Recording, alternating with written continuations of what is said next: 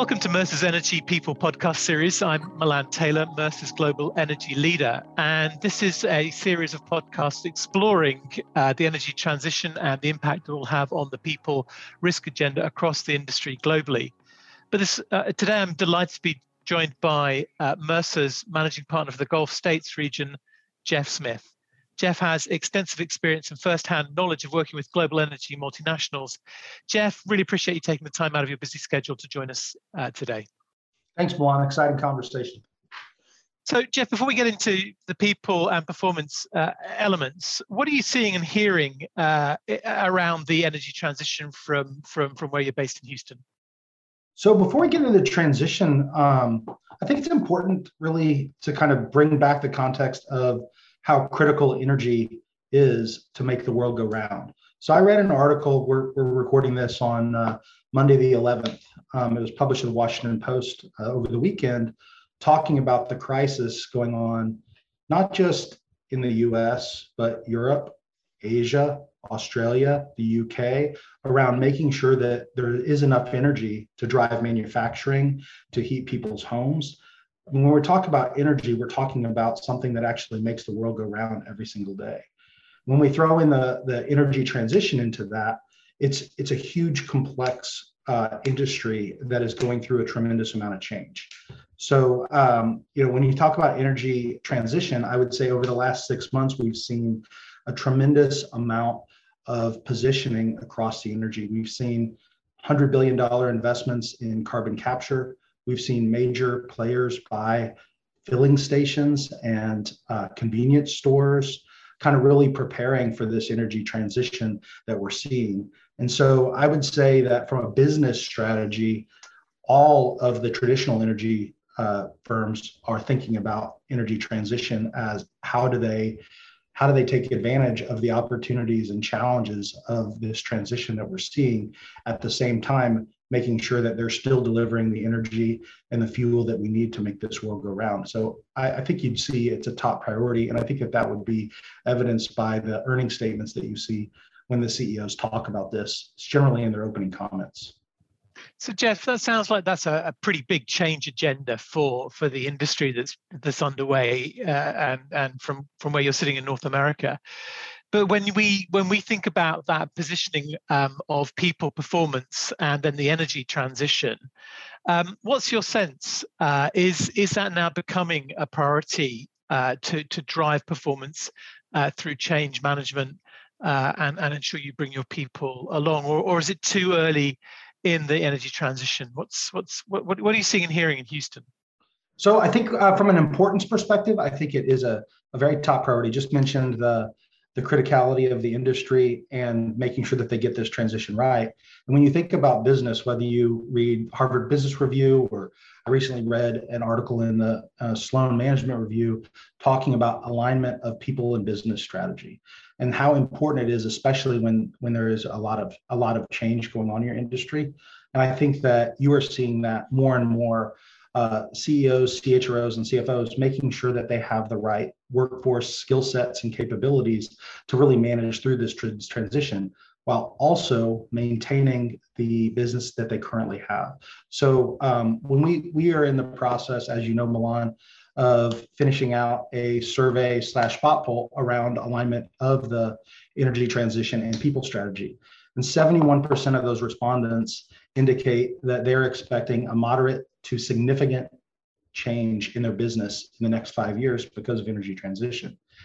And then when we ask them the question that I think is really kind of more telling is how many of you have done a full assessment of your people strategy and your skill sets and the workforce that you need to, to make that transition?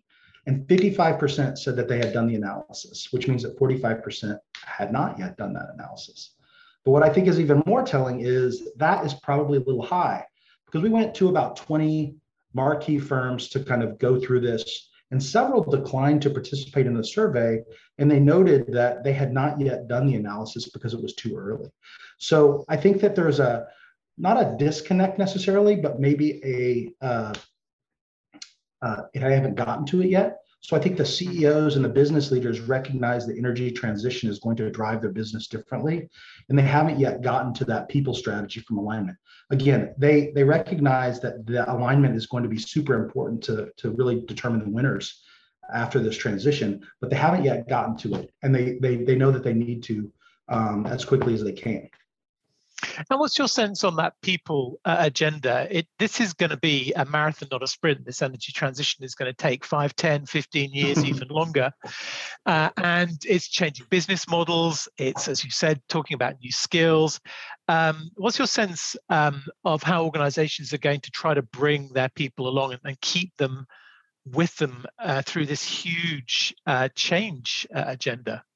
So I think uh, just like we have seen across any industries, people and the workforce are key to any firm's success.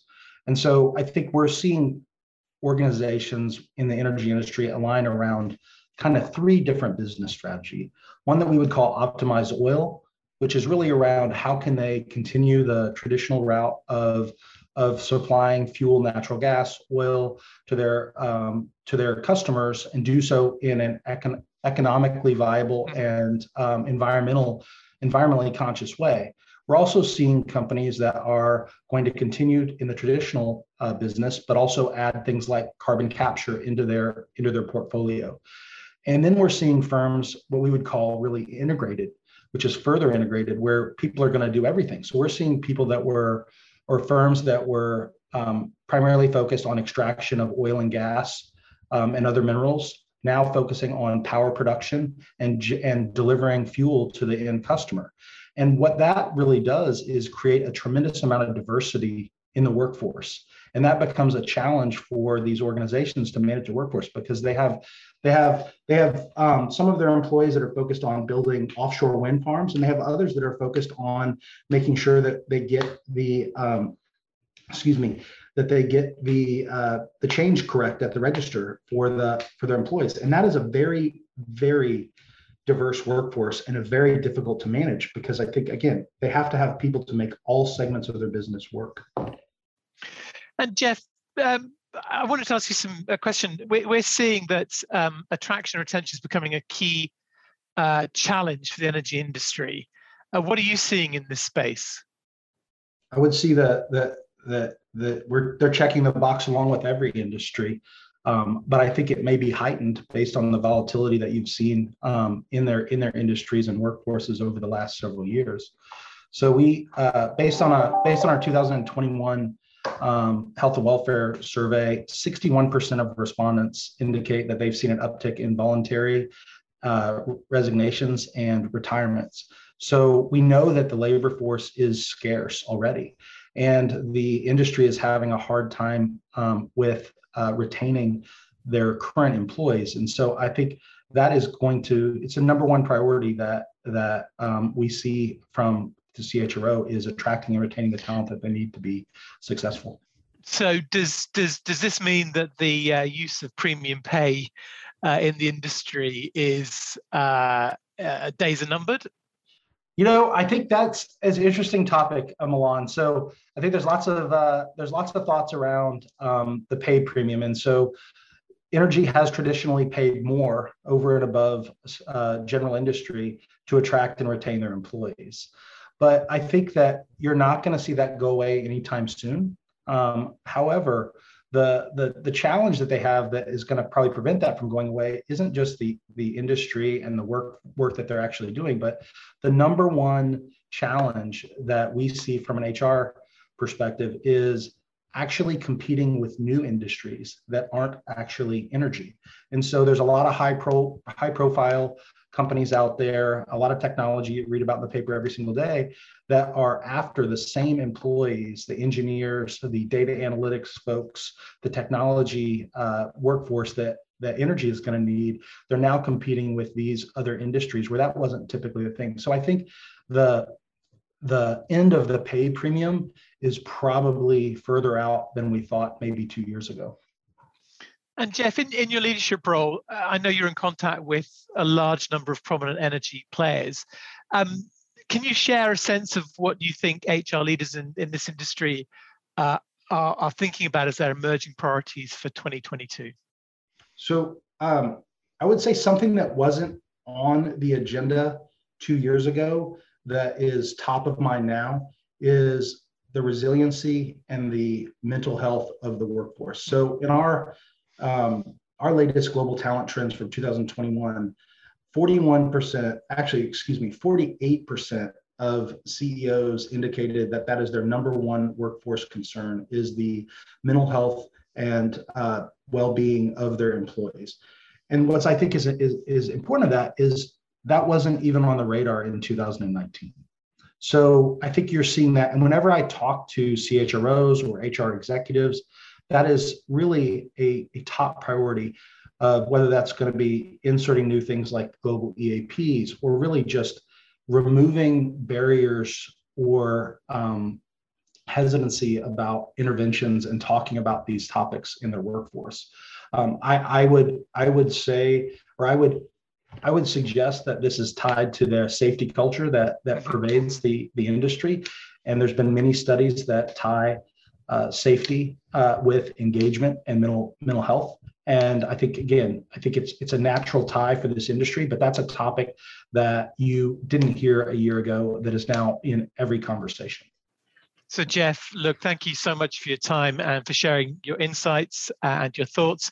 Uh, very clear to me that the energy transition is, is reshaping the industry and will do so for some time to come. So, uh, we would really love to reconnect with you perhaps in the early part of 2022 to see how uh, the energy transition is, is shifting the people priorities uh, in, in your part of the world. So we'll hope you'll join us again.